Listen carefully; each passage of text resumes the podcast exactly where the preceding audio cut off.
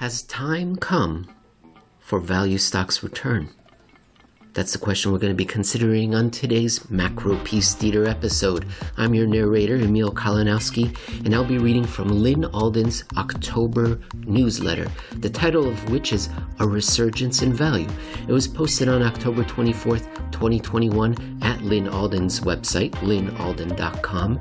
And in this newsletter, we learn that we have gotten used to growth stocks always winning, and only a bumpkin would consider value stocks. But Lynn goes back in time, a long time, decades.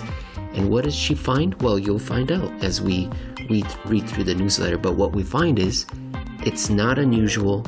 In fact, it's normal for value stocks to do better than growth stocks. And we may have observed a recent inflection in the relationship between the two. Chapter 1. Value stocks. Not quite dead yet. Sentiment on value stocks and value investing is still near a historical low point. With about 90 years of data, value stocks have historically outperformed growth stocks in aggregate, although not in every decade. In particular, this past 2010s decade has been crushingly in growth stocks' favor, and it hasn't been close. The mega-cap internet stocks like Microsoft, Apple, Amazon, Facebook, Alphabet, Netflix, Salesforce, and a host of other growth companies like Visa have been the main drivers of U.S. stock market and, indeed, global stock market performance, as most value sectors lagged badly and chopped sideways for much of the decade. That trend differs significantly from multiple previous decades, where an investing approach that leaned towards buying out-of-favor stocks did better. This past decade was a particularly brutal one for value investors, and the fact has been well known for years. This long-term chart shows the Russell 1000 Value Total Return Index divided by the Russell 1000 Growth Total Return Index. When it's going up, it means value stocks in aggregate are outperforming. And when it's going down, it means growth stocks in aggregate are outperforming. That particular chart relies on the FTSE Russell's metrics for what constitutes a value stock versus a growth stock. In truth, there is no firm definition between the two, other than that value stocks tend to be cheaper, slower growing companies that often pay a dividend and return capital to shareholders, while growth stocks tend to be more expensive and faster growing and are still reinvesting heavily into their business. As the chart shows, 1. Value stocks outperformed for much of the 1980s, leading into the savings and loan crisis. 2. Growth stocks outperformed for much of the 1990s, leading into the dot-com bubble. 3. Value stocks outperformed for much of the 2000s, leading into the subprime mortgage crisis. And 4, growth stocks outperformed for much of the 2010s, leading into the COVID-19 pandemic and subsequently fiscally driven inflationary reversal. The two factors, growth and value, went in big cycles as economic bubbles and monetary policy shifted around and ultimately ended with excess each time. Looking back at the past 3 years, we see that the ratio of value to growth stock performance bottomed in 2020 and started to turn up after lockdowns eased and vaccines were announced. It then had a correction again in 2021 to a higher low, in part due to the Delta variant and fiscal spending slowdowns, but now is seemingly back in an uptrend with energy stocks and financials holding up pretty well. I'm watching to see if it holds this trend or not. Recent years have been full of people making growth to value rotation calls, but this one has been in place for a while and came with a recession and a rather fundamental shift in fiscal and monetary policy, which is when most major value growth rotations occur. If we want to go back more than the 4 decades that the Russell has data for, here's a great chart. It shows the rolling 5-year return differential between value and growth stock from the early 1930s to 2020. When it's green, positive, it means value stocks have outperformed over that period. And when it's red, negative, it means growth stocks have outperformed. value stocks outperformed during 82% of rolling 5-year periods, according to that data set. But the 1930s and the 2010s were major exceptions where growth stocks outperformed by large and persistent gaps. Anyone who has followed my work for a while knows that I regularly use the 1930s, 1940s analog to describe the 2010s, 2020s economic situation, at least in terms of fiscal and monetary policy and the long-term debt cycle. History doesn't repeat, but it does rhyme. The disinflationary 2010s were very similar in many ways to the disinflationary 1930s, and the inflationary 2020s are shaping up to be similar to the inflationary 1940s. This is one of the set of charts among several that I've used in my research pieces to show the similarities between those two periods. Some analysts don't like that comparison, and no analog will ever be a perfect fit, but I find that it provides tremendous context for understanding this unusual market environment. It allowed investors to anticipate major stimulus and inflation in response to the 2020 crisis. A lot of investors say this type of economic environment is unprecedented, whereas the truth is it's just unprecedented in developed markets in our lifetimes.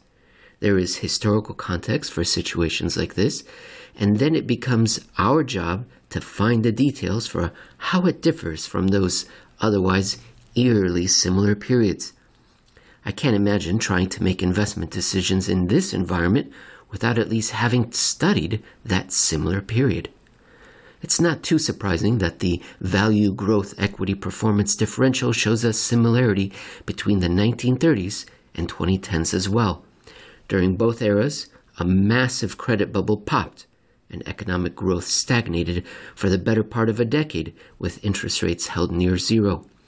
Growth stocks significantly outperformed value stocks during those decade-long stagnations as economic growth was weak, commodity prices were low, bank credit was contracting, and investors piled into whatever growth stocks were available.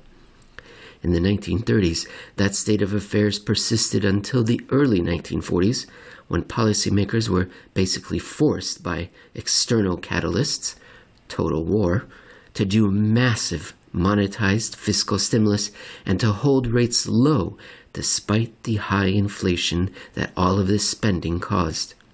Similarly, in the 2010s, the state of affairs persisted until the early 2020s when pandemic lockdowns hit a highly leveraged economy with millions of people living paycheck to paycheck, putting policymakers in a position to either massively stimulate or watch a widespread debt collapse happen. And just like the 1940s, even as inflation began running hot, policymakers have so far kept interest rates low in the 2020s. As we head deeper into the 2020s, I do expect value stocks to catch a stronger bid than they did in the 2010s, much like how they did in the 1940s. There are some headwinds against that idea, like the constant flows of capital into passive index funds that make up a large portion of the equity market. These funds buy based on market capitalization and thus inherently have a large cap growth momentum strategy. But overall, I think the trend is worth watching to see if it overcomes these opposing forces. Let's break down how that could happen. This chart shows the S&P 500 sector distribution since 1975. The energy sector is coming back up off its lowest ever 2% contribution to the index, but still remains extremely low at 3%. I think that sector could double to 6% or more over the next decade after a strong period of outperformance going forward, and it will have paid out above average dividend yields during that journey as well. I wrote about my bullish view on oil and gas this past summer, and indeed this autumn we've been seeing energy shortages in Europe and rising energy prices everywhere. I think that trend will have dips and surges, but that it will persist deeper into the decade. Materials and financials could each increase by a point or two, and healthcare could certainly represent a bit more than it does now, considering the world's aging demographics.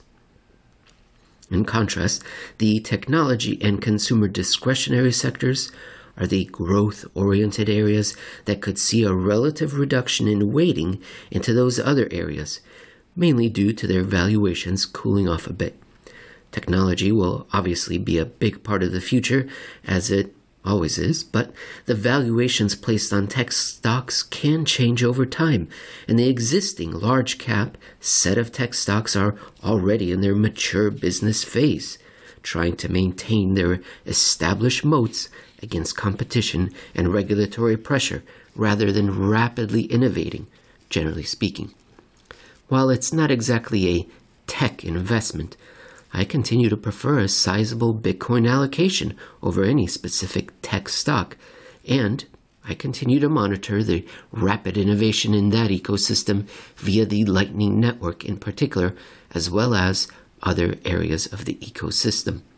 Importantly, if value stocks in aggregate do outperform growth stocks, still a big if at this point, it could take a few different forms. Both factors could have positive returns, with value doing better than growth. Or the value factor could have positive returns while the growth factor has negative returns. Or both could have negative returns, with the value factor doing less poorly between the two. I lean somewhat toward the middle option, but there is a lot of variance that can happen based on policy choices and other variables. Overall, I like to analyze individual stocks rather than rely on broad growth ETFs or value ETFs, because I want to isolate inexpensive stocks that nonetheless have a relevant product or service that is not being disrupted by new technology. Lastly, we can separate cyclical value from defensive value sectors. Top-Down Charts has a great chart on this subject from earlier this month, where they classify the energy and financial sectors as being cyclical value, and healthcare, consumer staples, and utilities as being defensive value. The chart compares those two groups separately to the S&P 500. This gives much resolution on how they performed over time. Overall, some level of mean reversion from the financial sector and especially the energy sector over the next 5 to 10 years from this low place interests me as a significant possibility. Chapter 2: Interest Rates and Equity Valuations. A lot of people refer to the U.S. stock market being overvalued, and indeed it is trading at historically high valuations by most metrics, with bank accounts and treasuries yielding below the prevailing inflation rate for a while. Investors have basically monetized stocks and used them as a store of value wherever possible. The equity market capitalization to GDP ratio, for example, reached record highs in recent years at over 200%. Long-term interest rates are in the red, since that's an important variable as well. Stock valuations in the United States have benefited from a 4-decade-long bond bull market, in other words, lower and lower treasury yields. As bonds offered lower and lower yields, it presented a lower and lower discount rate for valuing companies, meaning that an investor could justify paying up for higher stock valuations, since her risk-free opportunity cost primarily consisted of low-yielding bonds. And, as I described in my summer article on the subject, a period of rising yields tends to hurt growth stock valuations if they start the period at very high valuations. Growth stock valuations have been the primary beneficiary from lower yields. The 2000 dot-com bubble was somewhat of an anomaly on the stock valuation versus interest rates chart above, as valuations briefly reached very high valuations even while treasury rates were moderately high. That was a particularly excessive period of stock market euphoria.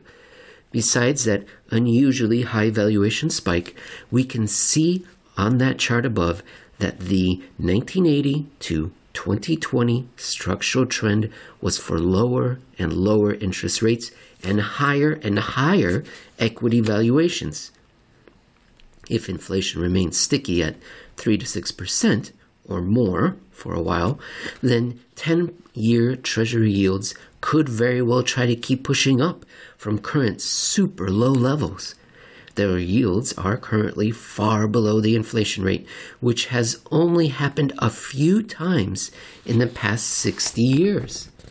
While I don't think Treasury yields will be allowed by the Fed to reach too high, and indeed, I expect negative inflation-adjusted yields for most of the Treasury curve to exist for a long time, I also don't necessarily think the 10-3 yield curve, the difference between the 10-year Treasury rate and the 3-month Treasury rate, has reached its maximum steepness for this cycle yet.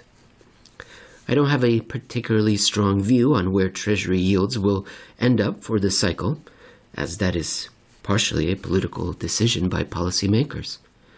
The longer-term story, however, is that global developed market interest rates are around zero and likely can't go much structurally lower, and are more likely than not to start grinding sideways for a while and will be negative in inflation-adjusted terms. A steeper yield curve benefits bank stocks, which also have some of the strongest balance sheets they've had for decades, a stark contrast to their balance sheet composition in 2007.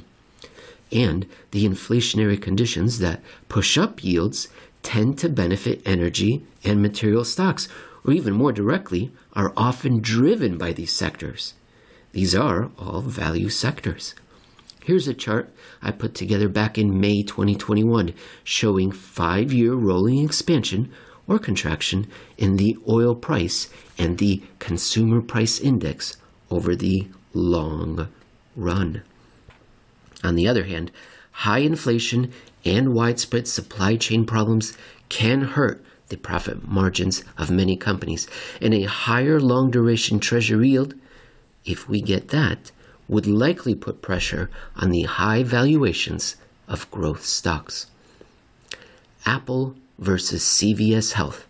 Apple, for example, is projected by consensus analysts' expectations to have a lousy forward 2 years of EPS growth after its monstrous 2021 growth, which makes its current 26 times price-earnings ratio and $2.3 trillion market capitalization at least slightly uncomfortable.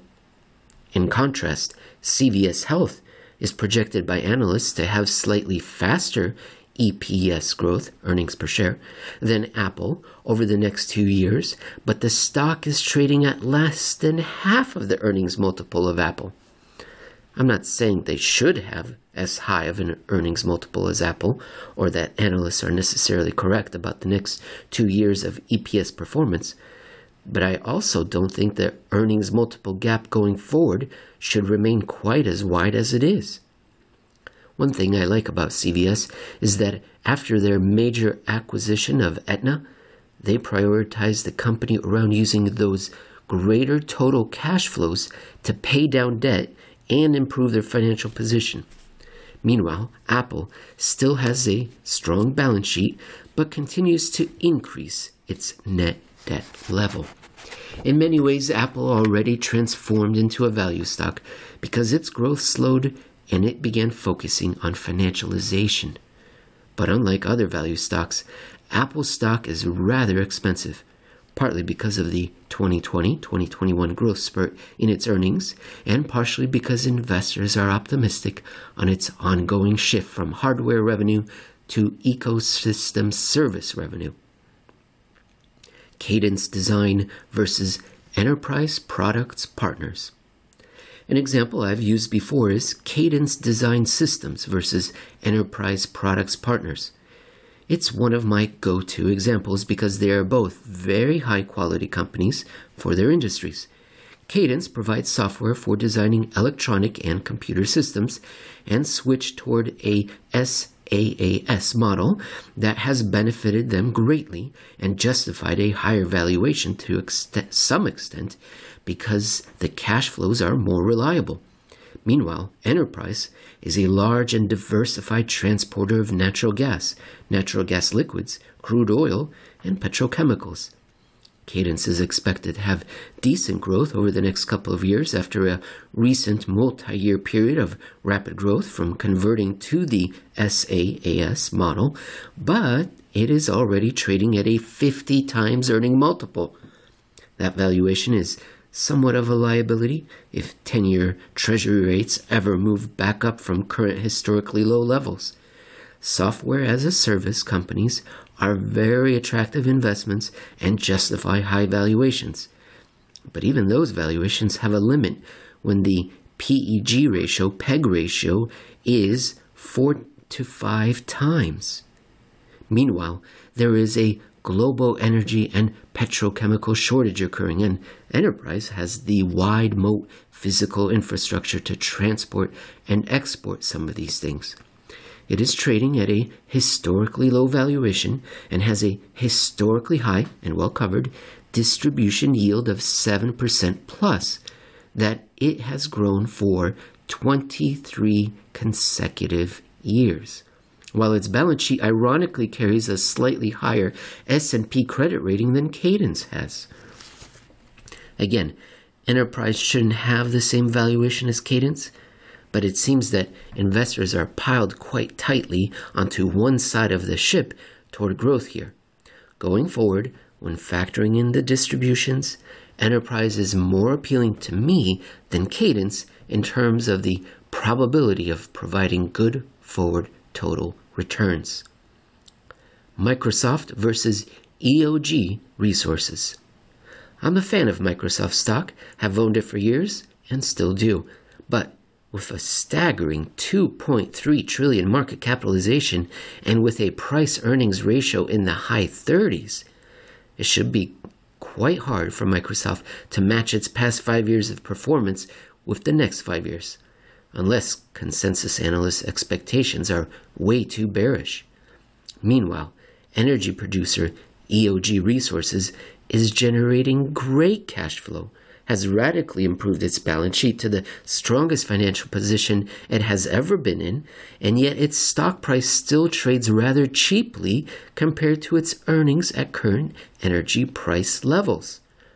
The Microsoft EOG total return performance ratio chart is pretty interesting. It feels like we've been here before. Microsoft radically outperformed in the 1990s up to its peak dot-com bubble valuation. Then, in the 2000s, its valuation popped, while oil entered a massive bubble of its own. After that, in the 2010s, oil entered a long bear market, and Microsoft rose like a phoenix to outperform many competitors with a transformation towards software as a service and cloud computing, and it once again crushed EOG in terms of gains, with the performance ratio having an accelerated blow-off top as the stocks entered into the pandemic lockdown recession of 2020 and sharply diverged. But since then, EOG is gaining on Microsoft again from that bubble peak. I still think that the trade has more to go in EOG's favor before the dust settles, even though it could take years to play out. Overall, these are just some examples of things I'm looking for in the market. The value factor has put in a pretty clear reversal from growth stocks over the past year, but the continuation of that reversal is by no means assured.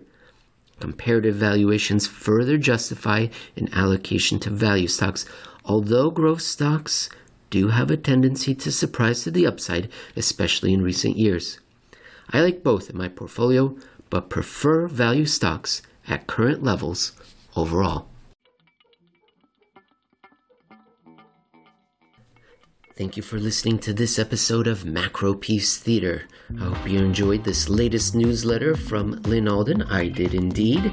And as was the case with the August reading, you have to go and print this out yourself because you're missing more than half the story, I count at least 17 charts and one table in this section. And then there are still two more sections I didn't read out, including portfolio updates to Lynn's model portfolios, as well as her final thoughts on rent and wage inflation. So, lots of reasons for you to actually go to Lynn's website, which is Lynn Alden. Lynn is L-Y-N, Alden is A-L-D-E-N, and for you to check out the actual newsletter itself, as well as all the other posts that are on the website. You can follow Lynn on Twitter at Lynn Alden Contact. Ladies and gentlemen, I will talk to you again very soon.